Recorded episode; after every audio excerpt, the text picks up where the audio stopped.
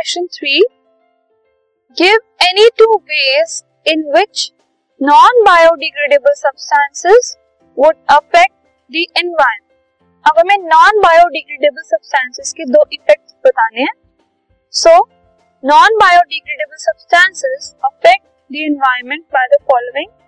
first they contaminate soil and water resources as they cannot be decompose by micro organisms क्योंकि micro organisms इनको decompose नहीं कर सकते so ये soil को और वाटर को कंटामिनेट करते हैं, खराब करते हैं। These substances if eaten by stray animals can harm them and can cause their death अगर स्ट्रे एनिमल्स जो है stray cow stray dog etcetera अगर वो इन सब्सटेंसेस को खा ले तो इनसे इनकी डेथ हो सकती So uh, these are the two ways in which biodegradable, non-biodegradable substances can harm the environment. This podcast is brought you by Hubhopper and Shiksha Abhiyan अगर आपको ये पॉडकास्ट पसंद आया तो प्लीज़ लाइक शेयर और subscribe करें और video classes के लिए शिक्षा अभियान के यूट्यूब चैनल पर जाएँ।